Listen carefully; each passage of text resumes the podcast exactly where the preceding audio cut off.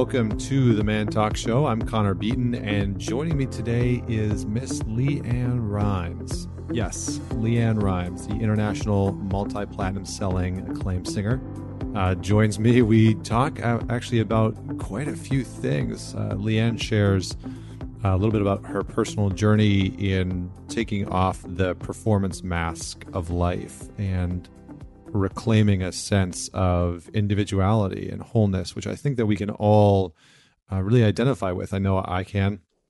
Certainly, I've been through that place in my life where I was pretending, I was performing who I was, uh, and and led me down some dark paths. But uh, we talk about that. We talk about her relationship and building a relationship out of infidelity, which is very potent and powerful to talk about. Uh, and we talk about her personal transformation uh, and and personal uh, maturation of her artistry from country music singer into what she is doing today. So let me tell you a little bit more about her in case you don't know too much about who LeAnn Rimes is. Uh, she's an acclaimed singer, ASCAP award winning songwriter who has sold more than 44 million albums globally. That's wild won two Grammy Awards, 12 Billboard Music Awards, two World Music Awards, three Academy of Country Music Awards, one Country Music Association Award, and a Dove Award. So at 14, uh, 14, by the way, 14 years old, she won the Best New Artist, making her the youngest recipient to take home a Grammy Award. And she'd been honored with the Ally of Equality Award by the Human Rights Campaign for over 20 years of equal rights support. Uh, she's passionate now about and has always been about using her voice to help heal the world. So she has released a chant album recently, uh, this past November. Uh, the, the album's called Chant, the Human and the Holy. And on November 30th, she will continue her wellness journey with the launch of an iHeartRadio podcast called Holy Humans. So uh, that's live now uh, which is awesome. She's doing some great work there. And it'll bring her lifestyle uh, blog, uh, Soul of EverLe, which is uh, something that maybe some of you might have followed in the past, to life and introduce fans to the teachers and wives' souls that have made a positive impact on her life. So, this is a, a cool little podcast, a really great interview where LeAnn really opens up about a lot of her uh, her, her personal life, her relationship, her development and progression, not only as an artist, but just as a human being. Uh, and we sort of move past and take a look behind the celebrity mask at, at the human being uh, evolving through that space. And there's some really potent, uh, very relatable lessons that are embedded into this interview. So, one of my favorites of this year. So, I really hope that you enjoy it. All right, Miss LeAnn Rimes, welcome to the Man Talk Show. How are you doing today? I'm great. I'm really, if I tune into where I'm at, I'm feeling really good. Things are in, in the midst of all of this insanity. I'm I'm well. yeah, you've got you've got some magic going on. Can you uh, just before I ask you like the question that I ask all all my guests, like tell tell me a little bit about some of the magic that's been happening in your life because you've you've just been yeah been crushing it. There is a lot of magic, and it's amazing because you know I've been on the road touring since I was 13 years old, and I'm now 38. Yeah, 38. I forgot all that. and so I haven't had a year off ish like this to be at home in one place in so long. It feels like my whole life has been lived on the road, and so this has uh, been a really interesting year because I thought what was going to be super quiet, which to one extent has been there were just so many projects that were waiting to be birthed and through me. And at the beginning of this year i literally and i've learned not to do this like don't ask the question because you will get the answer. I was mm-hmm. like how am i going to have time to to create all of these projects? And man like ask the question and so it is and so i had so much time to be able to birth a. I have a chant album that just came out um, called the human and the holy which is a whole new kind of playground for me with my voice which i've really enjoyed and then another new playground is my podcast also birthed a podcast which is called the holy human and um, i'm also creating a new record right now uh, that i should have music out really, really soon, like a first new song off a new album and finishing up creating that. So I've got a lot going on. uh-huh, uh-huh. It's beautiful. Like these are all, they all feel so aligned with the moment and um, what it's calling me, I think, to to bring to the world with my gifts. So I'm I feel very inspired and enlivened by everything that I'm doing. Beautiful. I mean, well, we're gonna we're gonna talk a little bit about what that's been like to be on tour since 13 yeah. years old and and what you know what your journey has been in development and growth and healing and all those different modalities. But i'm curious now now i'll ask the question which is tell us a story about a defining moment in your life that's made you who you are today. So i started thinking about this question and i couldn't come up with like one story because i've had so many defining moments. And interesting as i really started to dig into it i got a bit philosophical with it and i'm like well isn't for me like the most defining moments are the present ones and the ones that i i guess the ones that i am most present in.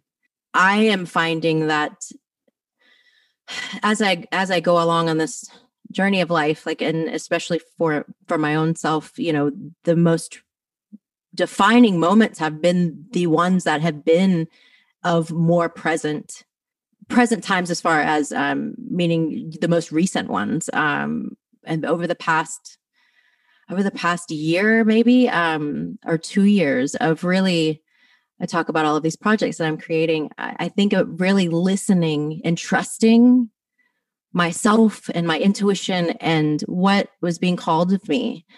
Every time i trusted deeper and god knows we're all being welcomed into uh, a deeper level of trust at this moment. And I think my trust has deepened even more in this past year. And every time, every time I deepen that trust, the things that blossom from there are really beautiful and uh, and challenging too. Like, don't get me wrong, it takes a lot of challenges for the beauty to emerge. But I think the ones that you know, there's been so many, but the the ones that are that are most present are definitely the most defining.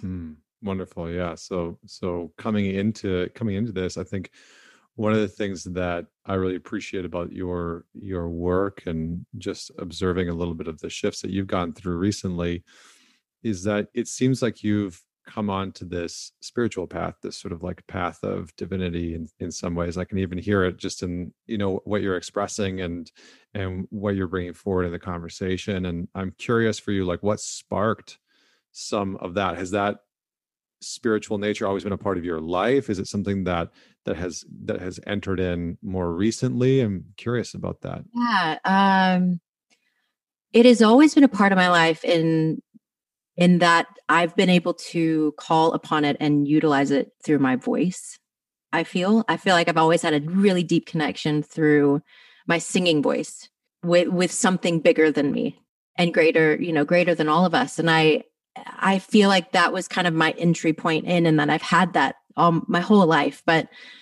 you know, I I was raised I was raised Southern Baptist, and my mom's a born again Christian. I respect everyone's you know opinions and, and ideas and and uh, beliefs, and and hers also. But I I really kind of we rubbed up against each other very much in our beliefs, and I kind of ran the opposite direction of anything religion spirituality um or at least i thought i thought i did.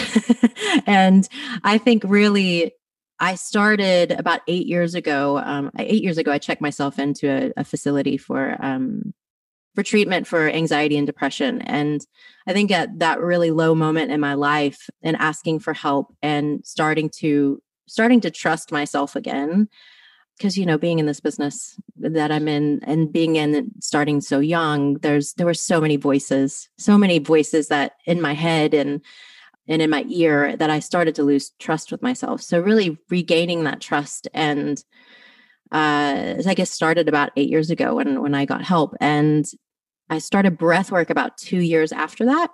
And breath work was really what led me into this kind of aha moment or many of them of like who who we really are at the essence of who we are. And it got under that that kind of judgmental uh constant um nagging you know voice in my head and was i was able to really get in touch with a different piece of me. And it was it's always the piece that i've been in touch with like i said when i sing but i've been able to really bring that piece to to um to life or at least allow it to move through me and in my everyday life for now it's not mm-hmm. just when i'm on stage or when i'm opening my mouth to sing so um yeah that's kind of been my journey of yes, it's always been there, but um, it's definitely over the eight last eight years, I've definitely deepened my own uh, relationship with spirituality. Yeah. So I mean, I feel I feel like that's so relatable, just what you're talking about. I'm wondering if you can go a little bit deeper into what your anxieties and what that you know the anxieties and depression you're talking about because i think it's like so many of us can relate to having other people's narratives in our head you mm. know? The critical mother, the you know neglectful father who only chimes in to tell us that something is not good enough, or you know the boss or the manager, who, you know whoever it is, right? The partner, even sometimes, or like former partner, and those things can can really do a number on us by developing a really strong inner critic. And I know for myself, like that was part of my journey. I had, I I've I've said a few times, like I became my worst abuser. You know, I became the abusive person in my life. And if anybody heard how I spoke to myself internally, I mean, it was just, it was catastrophic. You know, it was really damaging. And and I would never speak to anybody else like that. Yet I had full reign, right? Because nobody's in there. no, nobody can, nobody's coming to save us. So I'm curious, like, just you know, c- can you give us some insight? Because you were touring, you were, I mean, you were kind of like you were in a really prominent place in your career when that happened. So, how did you come to that decision? You know, how hard was that? What, what was going on? Oh wow, that was really challenging. Um, it was really challenging to make that decision, and at the same time, I saw not only what was the damage it was doing to me, but also those around me. So, um, and and the one the one good part of my codependency of wanting to take care of everyone else also um, uh, there is a plus to that every once in a while um, i wanted to get help you know and and i i talk about codependency i mean for me that was such a huge piece because i had had I was uh, my ex husband. I had an ex husband before. You know, he was always with me. My mom and dad were always with me before him. There was always a manager, an agent, a publicist. Like I was constantly around people, and I was never alone. And that first that first night in treatment was tough because I realized like, oh my God, I've never been alone. Like really never been alone. And now here I am at 30. And that was the best piece of my unraveling. And now I like I crave that time. I crave that time alone. I'm like, please just everyone get get away. I need to just go inward. Um yeah, so it's amazing, like really what a 180 I've done in that space. But yeah anxieties for me you know i grew up as a performer you know and the, the pressure of performing especially in front of the world since i was so young uh you know we have the the narratives all the narratives that were fed by society you know body image for me was, a big thing um you know these are still things that i'm working through that i'm it's not like i've uh i've i've dealt with it all or, or healed it all um um, but yeah, body image, um, you know, the like I said, the performance being the perfection piece, uh, so many things that people can relate to. Um, mine was just like magnified. So it's really been about unhooking from all of those narratives and forging my own path um you know figuring out what's mine and what's not uh what do i truly believe and what um like I, said, I keep saying that trust piece it was really kind of coming back to trusting trusting my own inner guidance and re- really recognizing you talk about that that voice in your head uh the inner critic. Mine's named tubby. I named him tubby. Uh, he has a name he looks like the michelin man like the big marshmallow dude and I I've, I've really it's bringing for me the biggest piece has been bringing awareness to that voice and recognizing when it comes up like that it's not the truth and that there are other there are other more compassionate ways in which I can speak and, and to myself and treat myself. And it's really kind of interrupting, learning to interrupt that voice. And that's still sometimes that voice can take me away. And mm-hmm. it's, I mean, that's that piece, that inner critic has really shut me down from utilizing my my voice fully.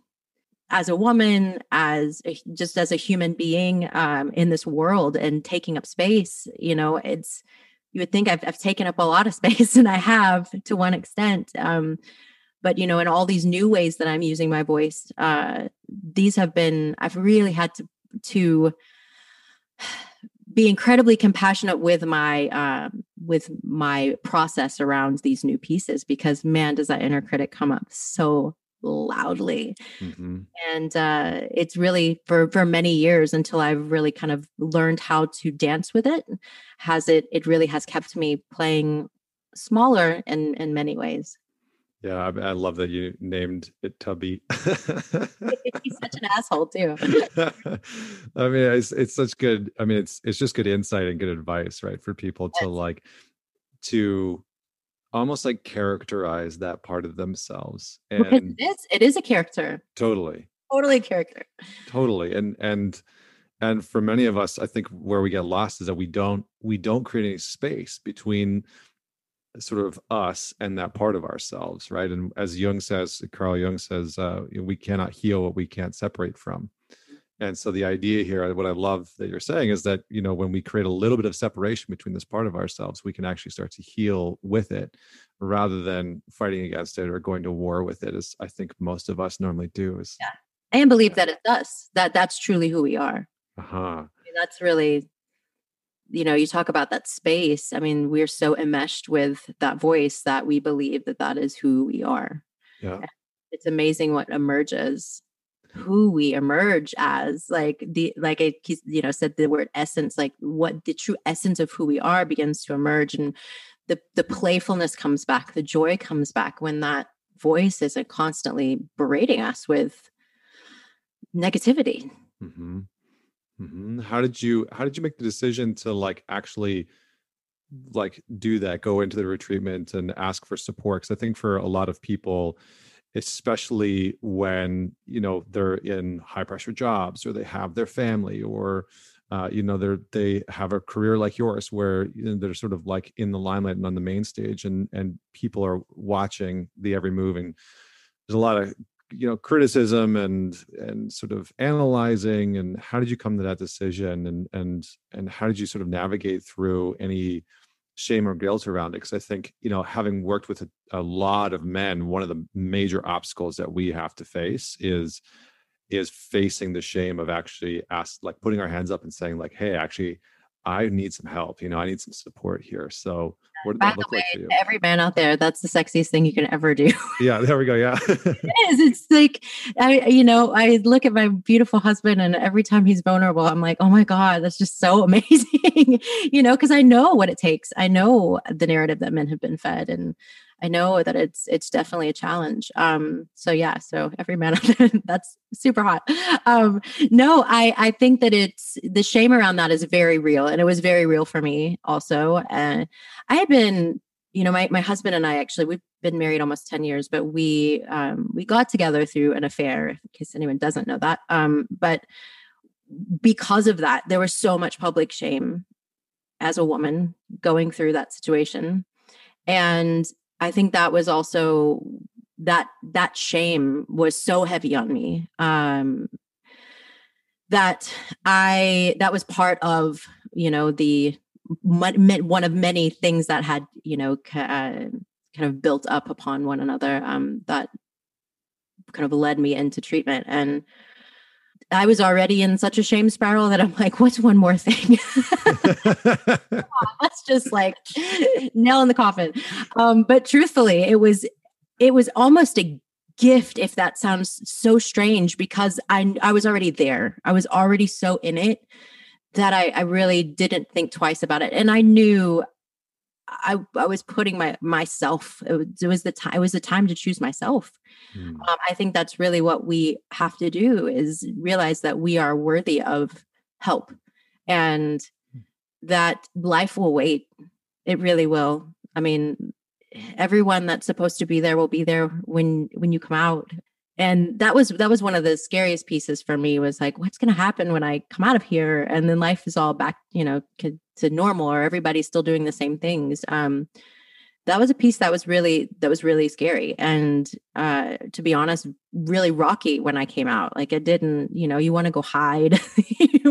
There's there's so many so many emotions. And really um that was just the tip of the iceberg. Those those 28 days 29 days were was just the tip of the iceberg for me of of getting into or or discovering um this journey that I'm on. So yeah, I think that the shame piece is definitely it's very real.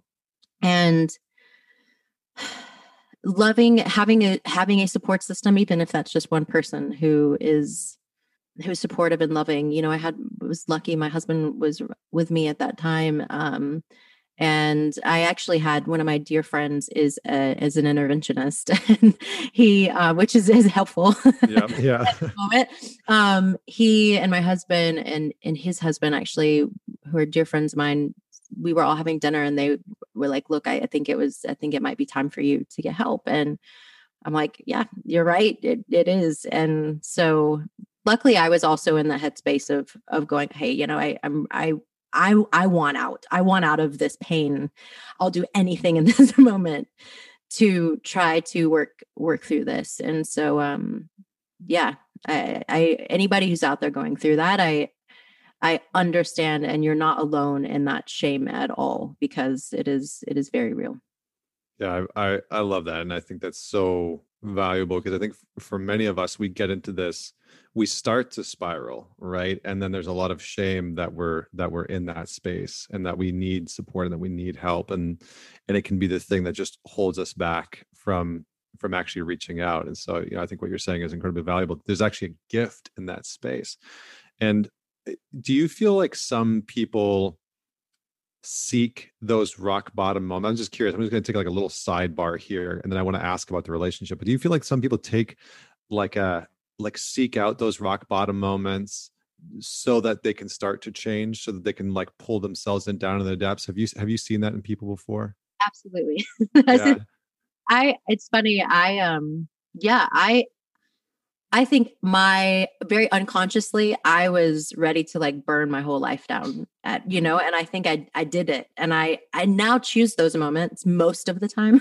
I'm better at choosing those instead of like unconsciously doing it. So we're all hell breaks loose. Yeah. Um, but yeah, I think there's something that's very unconscious about the what drives those, you know, most moments because otherwise like in my case, I mean, I was so I was driven, I was working, I was constantly doing the things and I I didn't I would have never had the time to discover myself in that way if it wasn't for mm.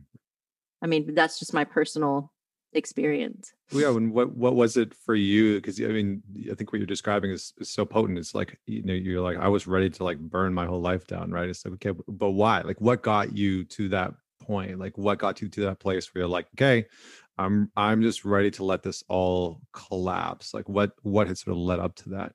Well, I mean, for me, it was there was so much fract- fracturing. I was so fractured in so many ways of having to be LeAnn Rimes, this celebrity, and this mask. You know, there's this masking that takes place. I think as as someone who anyone really um, who I mean, for all of us, I don't think it's just someone on my level that's putting themselves out in the world that way. We all have a mask that we wear. Um, but for me, it was just such a, there was such a deep divide between who I really was that I didn't even know. Like, I didn't even know who I was. and, and then LeAnn Rimes, I was trying to keep up this, this image. There was the good girl image, like all the things that had, you know, been fed this, these stories since I was such a little girl. And mm-hmm. I was just exhausted from it.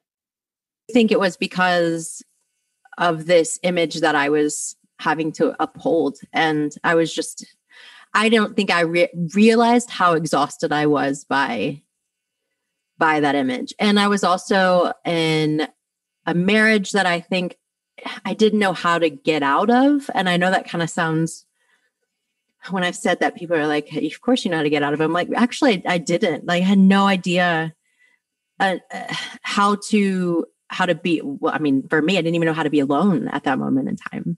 Oh, I think that's I think that's so relatable. I mean, I've I've been in relationships that I was like, I don't know how to exit this from a multitude of reasons, and I know I know I know a lot of men and women who find themselves in dynamics where they're just like, you know, I don't feel like I can leave this because I don't know how to be alone, or I don't feel like I can leave this because I'll hurt the other person too much, or what's the judgment of what will happen. So I think that's that's you know I appreciate that you're saying that. I'm I'm curious when you did have that sort of revealing of okay, there's this mask that I've been living into, because again, I think this is so so many people deal with this where we live into the constructs of what our parents want for us and what society thinks we should be doing what our you know partner wants for us etc how do you start to break free from that? Like what what was that process like for you? And i'm sure that that's been the last however many years yeah. you know it's sort of been this like long process. But what were some of the key things or core things that you came into contact with in the beginning where where you started to individuate and create that own sense of identity for yourself?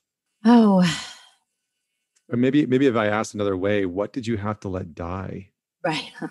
Well um I mean, I, all all of the old versions, all the old versions of me, you know, and I had to let, I really had to let what people thought of me die.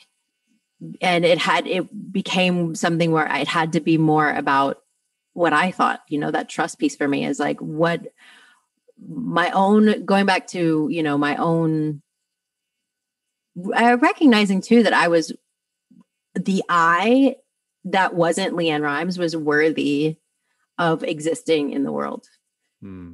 as LeAnn, like not because not because of any reason, but just because I'm here Mm. And I'm still learning that. Like that's still just saying it. I'm like, I, I, I about 75% still believe that. And there's this other piece of me that still feels like I have to strive to, to receive love. And that's, that's just something I learned very, very early on. I mean, I look, I would stand in my living room as a kid and um like i mean not even two years old really and sing and that's i mean it's instant. Like that's your your programming right there. It's like oh i do something i receive you know? Mm-hmm.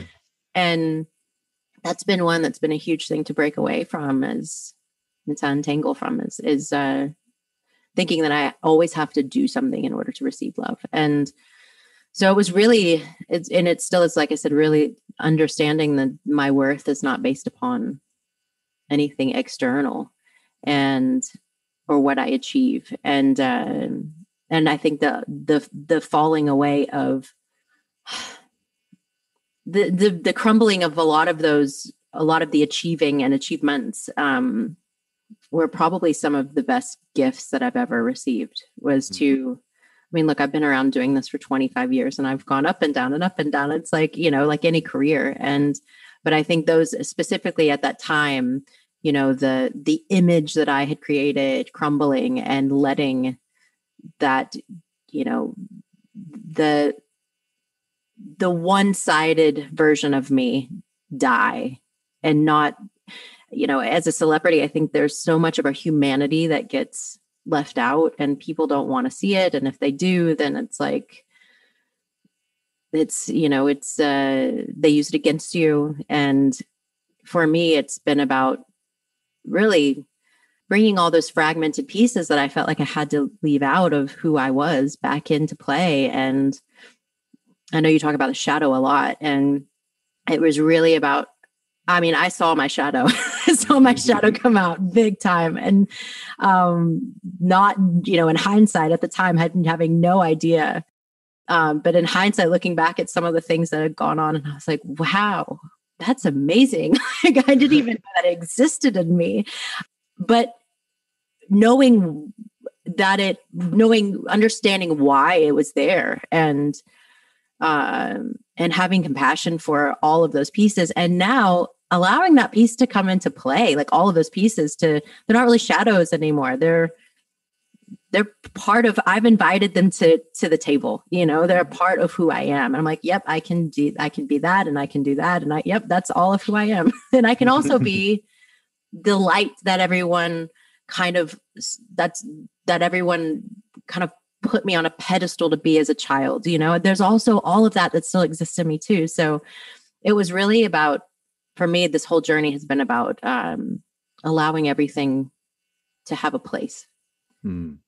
Yeah, I mean, I, I feel like celebrities in a lot of ways become the the sort of like manifestation or the embellishment of of what m- many people experience you know? It's just a, a really uh, sort of blown up version right? A lot of people experience needing to act a certain way for other people or having to look a certain way or needing to perform to get love. I mean performance based love I, I, feel like so many of the people listening to this right now are like you know their hands are up right? They're like yeah that was me. You know i had to perform to get love. You know i still do that shit in my freaking relationship.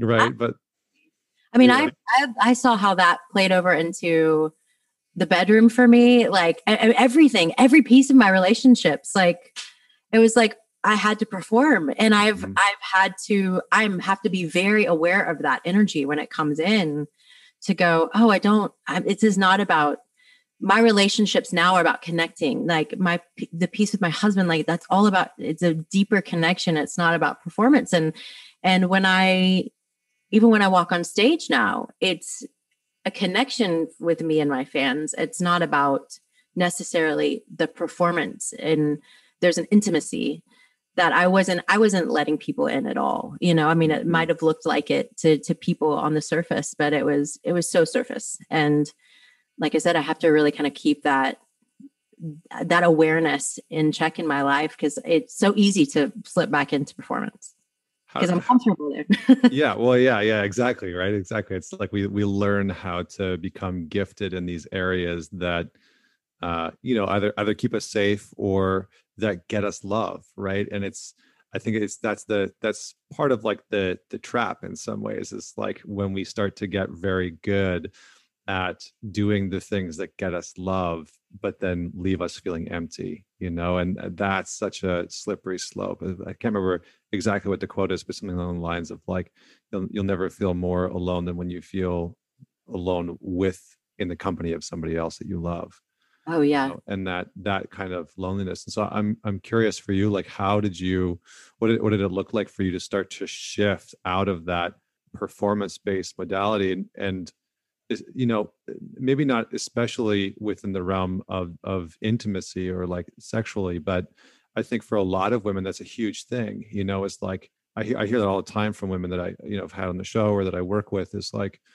i have i feel like i have to perform a certain way in relationships whether it's emotionally or mentally or sexually like i have i have to act a certain way. So what did that like how did you start to break some like what were those expectations that you felt and what how did you start to break some of those expectations oh wow um i think one of the biggest pieces for me um in relationship is uh allowing my anger to come forth mm.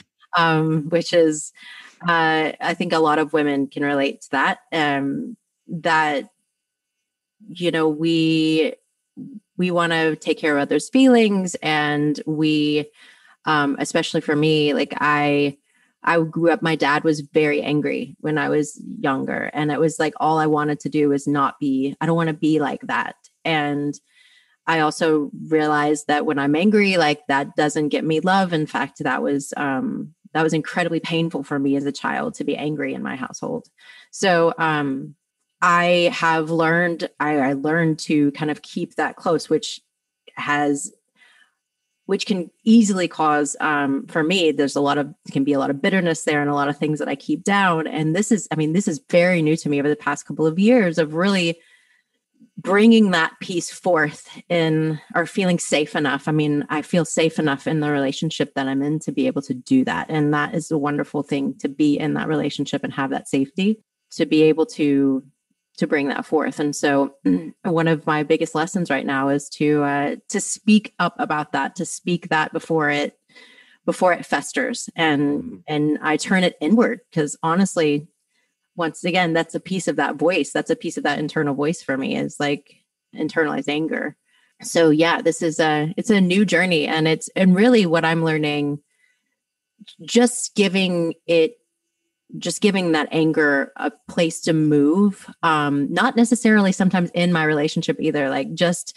if i know that that anger is coming up and i don't want to bring it to the table with eddie it's more about you know can i go can i go write about it? Can i go breathe through it? Can i go punch a pillow? Like can i what in what ways like do i feel like i can allow that out? And then after the fact i i come to him and was like i was really angry about this in this moment. And we can have a much uh, a much more productive discussion about it. But um yeah it's just for me it's been about even getting in touch with that that anger to allow it to move.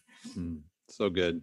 I'm I'm curious about, and then and then I want definitely want to talk about some of the stuff that you've um, been manifesting lately and creating lately. But I'm curious how you and Eddie navigated what was like a, a sort of like public, you know, relationship because I, I feel like that's so uh, again it's so relatable where where people go through these experiences where they end a marriage and then they have another relationship start like immediately after you know that's that's how my wife and i got started is i literally had just come out of a relationship and we met and our relationship started and there was you know there was a lot of judgment from the people in that knew me or that knew her and it was a very challenging thing to deal with at first because i had had a very real history of infidelity. Like I had been unfaithful in many of my pre- previous relationships, and people knew about that. Mm-hmm. So there was questions of like, you know, was I unfaithful and all that kind of stuff. And so to start a relationship like that can be tumultuous,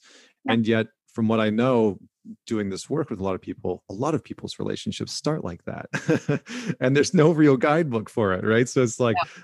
Yeah so what what did that look like like any any insight there oh wow um yeah, it's, I think Eddie and I both were so, like, we knew we were so in love with one another. And I think that we both saw how much pain we put someone else through and how much pain it had also put us through. And I, I think we both just knew like that wasn't that wasn't something that we were willing to do to one another. And we had many conversations about this when we first got together and there's so many people there was so much noise from the outside with our situation with you know he's going to do that to you and you know you're just setting yourself up no one changes and like whatever. And to be honest like yeah i mean it can happen. And i had to go yeah you know if that's i'm taking the risk and as in any relationship right? And if he's going to then then he will there won't be anything i'm going to do to stop him from that. And that will then be my decision but it's my also my decision to take that risk. And i think that we we just got really clear with one another on on and he knows. I mean i think with my my history with real in relationship and with my father and so many things like his masculine energy and the trust that i have with him has been so transformative to my life and I don't think I ever thought that I would have that, to be honest. Mm-hmm. I'm not mm-hmm. really sure because I've had so much pain in that area of my life. So to have him and to know that he, to know his love for me has been so healing. So, you know, it, yeah, it can start like that and it can also end up a completely different way. And I think that it's, you know, it's up to us to, to decide to take those risks. And and i like like i said i think that can happen in any relationship. It doesn't matter if you have a history or not. Like it yeah. it definitely um it's the risk we all take in love right? So can you can you maybe just say a little bit more about his masculine energy and how that's been different for you and like what that quality is like for you how how you would describe it because i think mm. it's i think it's generative and very supportive for a lot of women to hear what that quality is like but also for men for us to understand what that experience is like for a woman when it's you know when when there's unhealthy masculine energy that's maybe chaotic or toxic or harmful or damaging versus like a very grounded present sort of masculine energy that that allows for a different kind of intimacy to show up and so what what was that like for you how, how did you know it was different yeah um you say grounded that was exactly the word i was going to use um because that is what he is for me. Um, there's a there's a sense of grounding uh, to him that is. I think we we have very different personalities, um, and he grounds mine, which is wonderful. Um, he allows space for me to be. There's space there too, and I think that's what's beautiful. Is that it's not there's not this uh this incredible codependent piece where there's not space in the relationship for us to be who we truly are. Mm. um and i've grown so much and he's he supported that growth you know like uh through all of through my spiritual growth. I mean we eddie and i see things very differently sometimes and that's what was so interesting because you always hear like you know you have to be so similar and it's like you think like i mean even though opposites attract you think sometimes the narratives that we've been fed like you know things can't work if if you if you think differently. And and eddie and i eddie's not incredibly spiritual um and i i'm totally the opposite side of it. And there's just like this beautiful dance that we do together. And and it's cool because he's interested and he he um he listens. I mean that's a huge piece for me is he hears me. Hmm.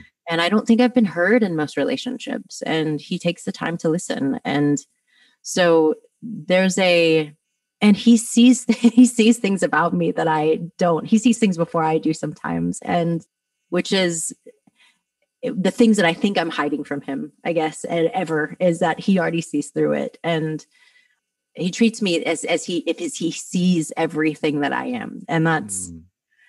That's wonderful to be able to feel like I can bring all of me to the table because I think that that's in any relationship that's obviously I feel like what we're looking for. And I think also what we, in a, in a lot of relationships where we don't get the opportunity to do. Yeah, very, very, very true. What's what's it like for you when? So I think I heard a few things in there. One is seeing the potential, the who you are, the capableness of you, right? Like really trusting the fullness of who you are. I, I don't know if that's really yeah. like the right way of saying it, but um, but that part feels very important and then I think we I think we as men hear this all the time. It's like, you know, I just want a man who listens. And it's like, okay, what is what does that mean? Because I because I think sometimes because guys are like, do you you know, I get this question all the time. It's like, should I just sit there and listen to her? Or, you know, like do do I not say anything back? Or it's like, well, you know, don't don't try and fix anything. That's number one. But what does it feel like because i think for most men when they can sit in that space and they can you know be very present not distracted with like thinking about other things while they're listening right to actually clear their mind and be in their body and pay attention to their breath and actually be in that moment right just like right here right now there there's a different quality and experience that most women say that they have when they're around a man who's actually present and grounded. So, what does it feel like in your body when Eddie's just like holding space for you and he's present? Like, what is that experience for you? Yeah, Eddie. Well, and Eddie does both, by the way. totally. That's good. That's good. Yeah, I call him on it. I'm like, look, come back, come back to yeah, present. Good. Um, when he's present with me, it's wonderful because he, what I find that's so great is he usually repeats back to me what I'm saying, like mm-hmm. really, mm. and he truly truly hears me and takes me in. And sometimes it's funny that you say like am i supposed to just sit there? Sometimes he i feel like he is just sitting there and he's like i'm like are you listening to me? And he's like yeah. He and he he totally will repeat back everything i'm saying because he actually is sitting there and taking it in. Mm-hmm. and it took me a while to actually it took me a while to actually be able for my own nervous system for my own self to sit in that with him because I'm so used to something else.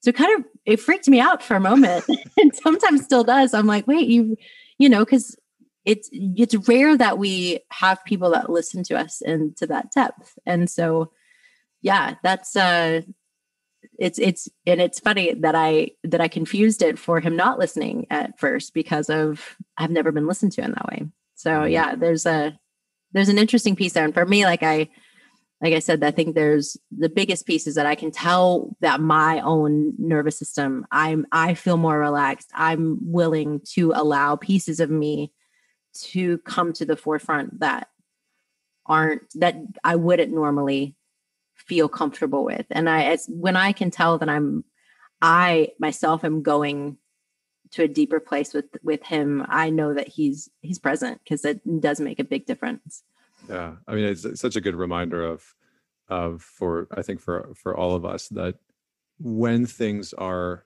unfamiliar you know like being listened to or having mm-hmm. space held for us or or real intimacy you know i think it's it's very common for people to not know what real genuine intimacy and is in partnership where it's not performance based right where it's it's doesn't need to look a certain way so it, when those things are unfamiliar to us it is such a good reminder what i hear you saying that we we have to build trust with those new ways of being right? Like when we go through these transformations and we start to or we get into a new relationship and we start to experience that new quality of intimacy or being listened to or being seen it's like man that takes time. You know it takes time to for our bodies to acclimatize to like oh shit this person cares and they're listening and can i trust that you know? Because i think we're so if we're if we've been conditioned for the opposite then our nervous system is conditioned to be looking for what's not working you know and what's what might not be right. And that happens i mean that happens a lot in my own head that that voice again of, of always i mean i think we're all trained to look for what's not right but even even and especially in relationships if we have been if we have been hurt enough and um and for me the abandonment wound has been really massive um you know it's uh I have to keep my my own. I've had to get familiar with those stories that I tell myself to keep myself safe, and mm-hmm. I've also had to go through the discomfort with him of being loved for all of me because that is uncomfortable because I I in my own of lack of self-worth think that well, how could he love me if I can't love me how can he love me in my fullness and so that has been it's been super uncomfortable to allow myself to be loved in my fullness in places where I sometimes don't love myself enough. Hmm. So yeah, you're speaking to something in both of us very very very true is that the growth is so uncomfortable. Mm-hmm. to learn something new is so uncomfortable and we have to I think what I've I've recognized that discomfort is for me that a lot of the time it's not that there's something wrong it's that there's something actually very right about what's going on mm, beautiful yeah like leaning into the resistance that it's a it's a teacher right yeah. not a not a, a a bumper boundary, right? It's like remember when you go bowling and they have put up the bumpers, right? I think that we we in life often treat resistance like we bump up against it and it's like oh i shouldn't be going that way. And it's like no no that's not that's not it. It's actually that's the teacher that's the sherpa that i think we need to listen to a little bit more. Absolutely. so so you're you're kind of coming out of this like uh, you know a bit of like an artistic incubation period you know or sort of like a metamorphosis. And you know i think with the new podcast and um and with we you know with this chant album coming out i'm i'm curious what that transition has been like for you because it seems to be eh, really like imbibed with a lot of spiritual undertones that's so beautiful. I listened to your chant album the other day in the car and i was just like wow like i gotta i, I want to use this at a retreat. I mean it was oh, really really stunning. I was really blown away. And so what's that journey been like for you to kind of have this new sort of version of creative expression come forward? And what's your incubation period look like Oh, wow. Um, well, that incubation period can be like the Chant album was only about, I would say, a real like six month exploration. And then, like, this new album that I'm working on has been, you know, a, a year and a half. And so it, it just depends. And what I've learned about that whole incubation period and the creation process is, you know, all in divine timing because eh, gosh, if I would have finished this record uh, before this pandemic, I don't think that some of the things that I've written about would have come forth. Mm. And so, and you know, as an as a creator, I and a writer, I utilize a lot of life experience for for my writing, and so um, I think there was a lot of things that needed to come through. So I've it, that incubation period. I have to be very patient with, and I get, you know, it can be very frustrating too because you're like i just want to finish this and I just want to get it out and it's trusting trusting the whole process of it. So um yeah i i am bringing a lot of spirituality forth and i think my life and the last 8 years have kind of really brought me to this place of of having something very specific to say and um and that I want to put out into the world right now and what I'm I'm being very intentional of of how I what I'm wanting to bring forth because I think there's there's a need for um there's a need for the light that I'm for lack of a better word but that the light that I'm bringing forth at this moment through my music and and uh, the narratives and the stories that I'm telling. And, you know, we talk about unhooking from all of these past narratives. And it's, I feel like I'm, I'm bringing a new one forth in my music. And that's mm. Reminding people of who they are, reminding people of, of, you know, their internal journey um, and what they're connected to you know, it's funny. I did a like a Christian like record when I was 14. It's so funny because I feel like I'm almost coming full circle, but in like a completely different way. Like, right, right. like from the other side of it. Um, and and like you know, this this chant record was like I said, a kind of a new way to use utilize my voice and which was really intimate because these are like prayers in a way from me and and really kind of letting people into that piece of me, which is so intimate. Um, and then this album really this new album is kind of a it's an extension of that in full song um but there's a lot of there's a lot of rage on this record too like sacred rage i think um mm-hmm. definitely uh a lot of worldly I, I guess i'm just talking I'm, I'm, speaking to the times i think in a, in this moment and so it's it feels incredibly powerful in fact i just mixed the um the first single or I, we don't even call them singles these days, like the first song that's coming off the record. And I can't, every time I listen to it, I bawl. I can't listen to it without crying because it's so powerful. And it's, it's called uh, Throw My Arms Around the World. And it's, it's amazing. I've never had that experience with a song before. And it's just like one of those moments where you know that you've, you've, what you were put here to do, like you, you have accomplished and you, you've, you've kept up the end of your bargain. it's like when I listen to it, I'm like, okay, I know that that's a piece that I was brought here to create. And as a creator, that feels so beautiful uh, to be able to have those moments. And I don't know how I'm going to sing it live. I'm going to be crying the whole time. Um, but that's so cool because I, I feel like that's when people see me live, those those are the things that do come forth. And I let them because I feel like that's the piece of my humanity that's been missing you know that has that i haven't been able to bring to the stage. And it's such a fun place to play now because i get to bring all of me. So good. Can you can you speak a little bit more about sacred rage because i feel like that's something that is timely is needed.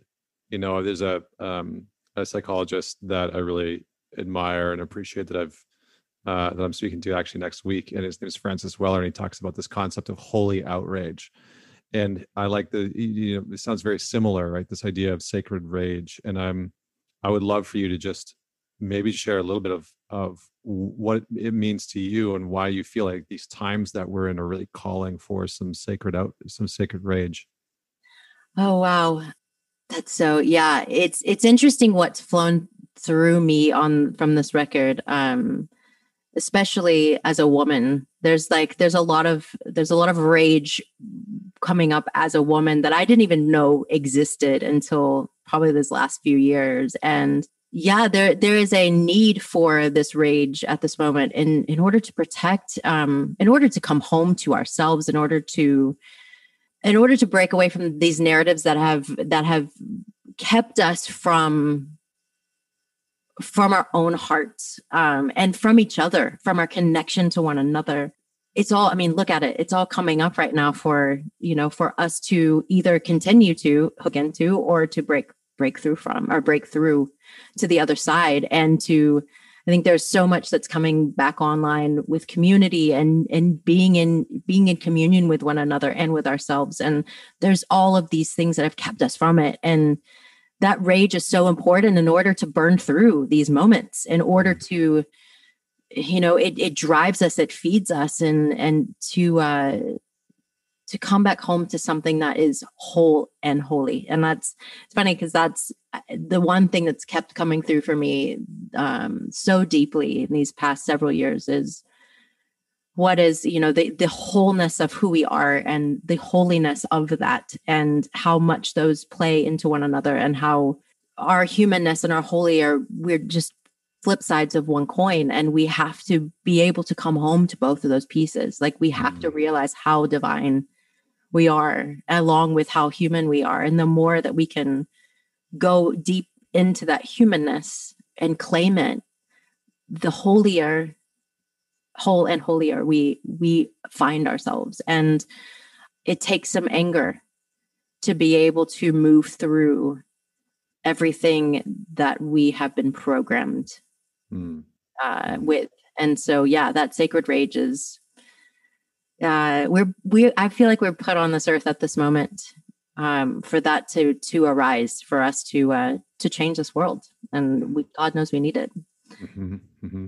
yeah it's it's almost like there's uh there's like a reclamation quality yeah. that that's within sacred rage you know it's like and i think I, I love the way you speak about it in terms of the the time that we're in and and what the world is going through in this very sort of um, age of crisis uh, of Robert Greene, who's the author of uh, 48 Laws of Power. He he's he released this video about how we're living through the age of crisis, and I'm doing this series next year about living through the age of crisis. Okay. And part of what I've really been thinking about is like where sacred rage plays a part in this, because I think what people are feeling internally as they just watch this sort of conglomeration of of fear and anxiety and uh, chaos and unsurety that people are sort of feeling this call to be outraged you know to like th- there's a lot of rage that's happening but it's not directed necessarily towards the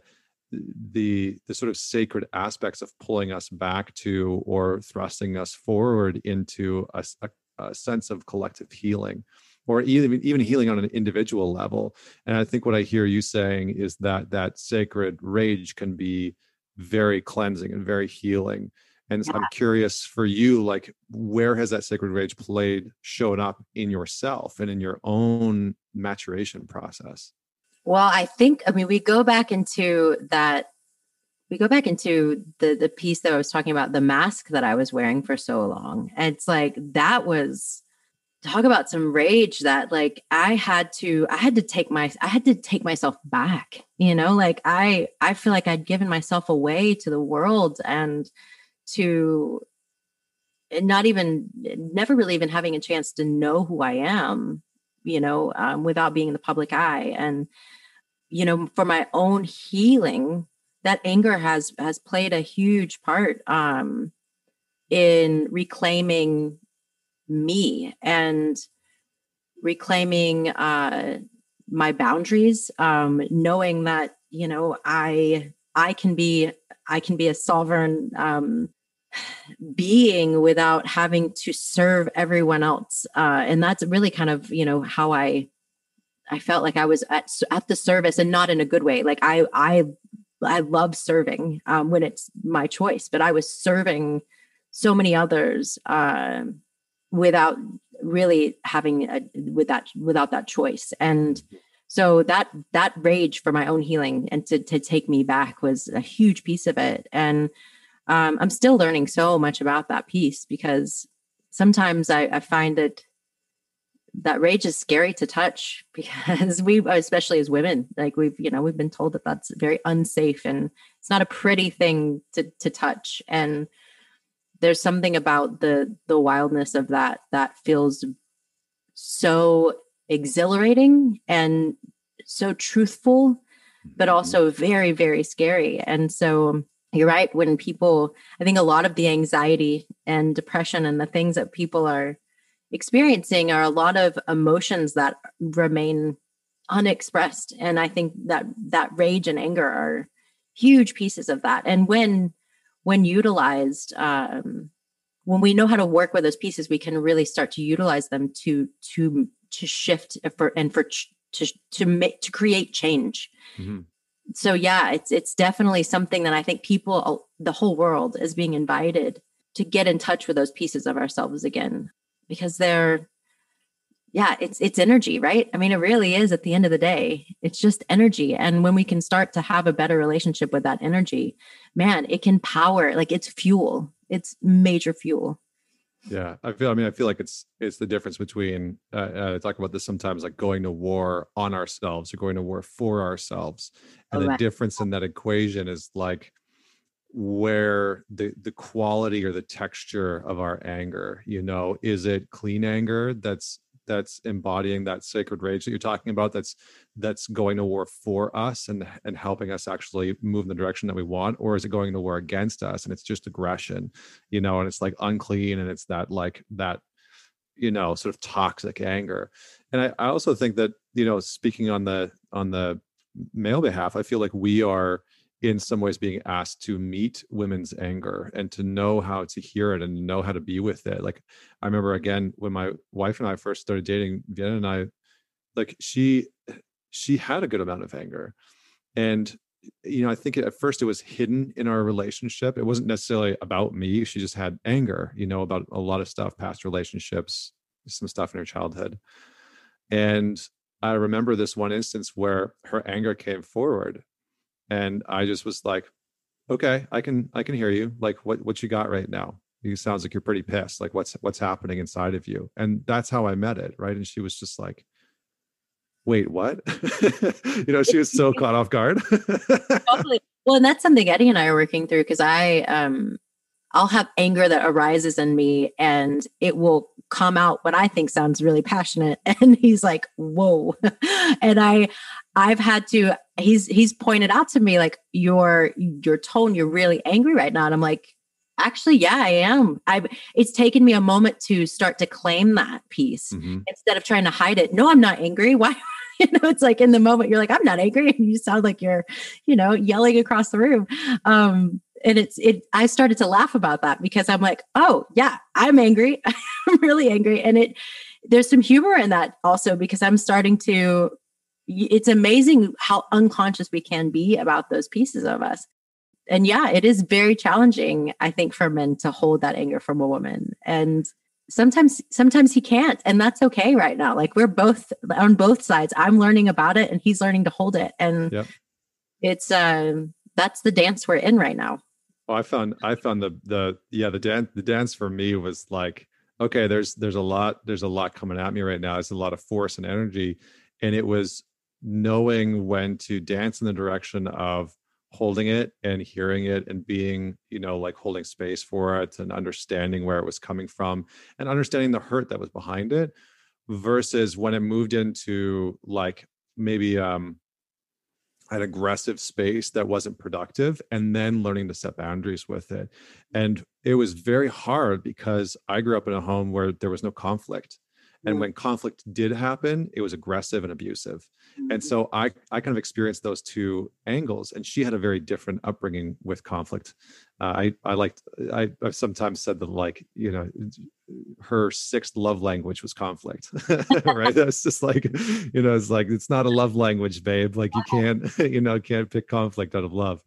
Um but but learning that dance of like how do i set boundaries with this part of you? And so i think i think we're all adjusting you know? I think both men and women the masculine and feminine are coming into a new form of relationship as we reclaim holy outrage or sacred rage and we reclaim some of these parts of ourselves that that we have abandoned in the last however many you know hundreds of years um, but specifically the last you know however many decades. So um, so i'm going to end off here with just asking you a little bit about um, the the idea of holy human and why why you chose that because I I love that topic. I love that concept, and I'm just curious, like, what do you want people to know about this this new voice that you're bringing to the world, and and why it's why it's important, especially right now.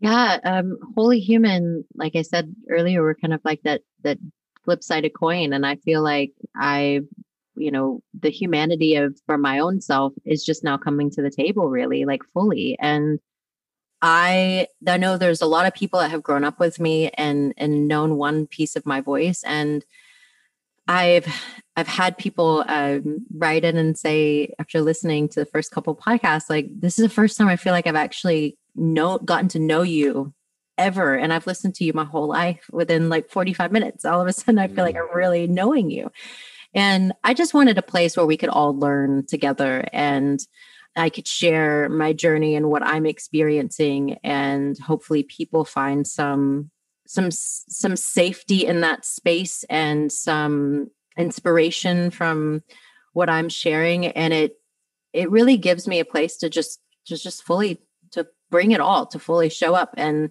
it's interesting because I I've I've had to edit myself for so long like I've I've had when I was younger I remember my my mom and dad and managers everyone saying like don't have an opinion about politics don't have an opinion about all these things because if people don't like it they don't agree they won't buy your record so my whole life has been about editing myself. And so this is so scary for me because I'm like, oh, I'm fully like, I'm fully showing up and fully just letting it, letting everything be.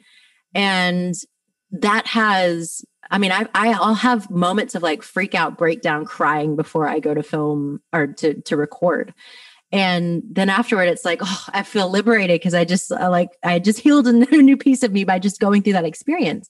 So it's really it's very healing for me because i i am just uh i'm getting to show up as LeAnn. And so and and like i said i i want to take people on that journey. I have a i have you know being who i am i have access to so many wonderful people um to bring on to just discuss life and trying to make sense of this insanity that we're this human experience.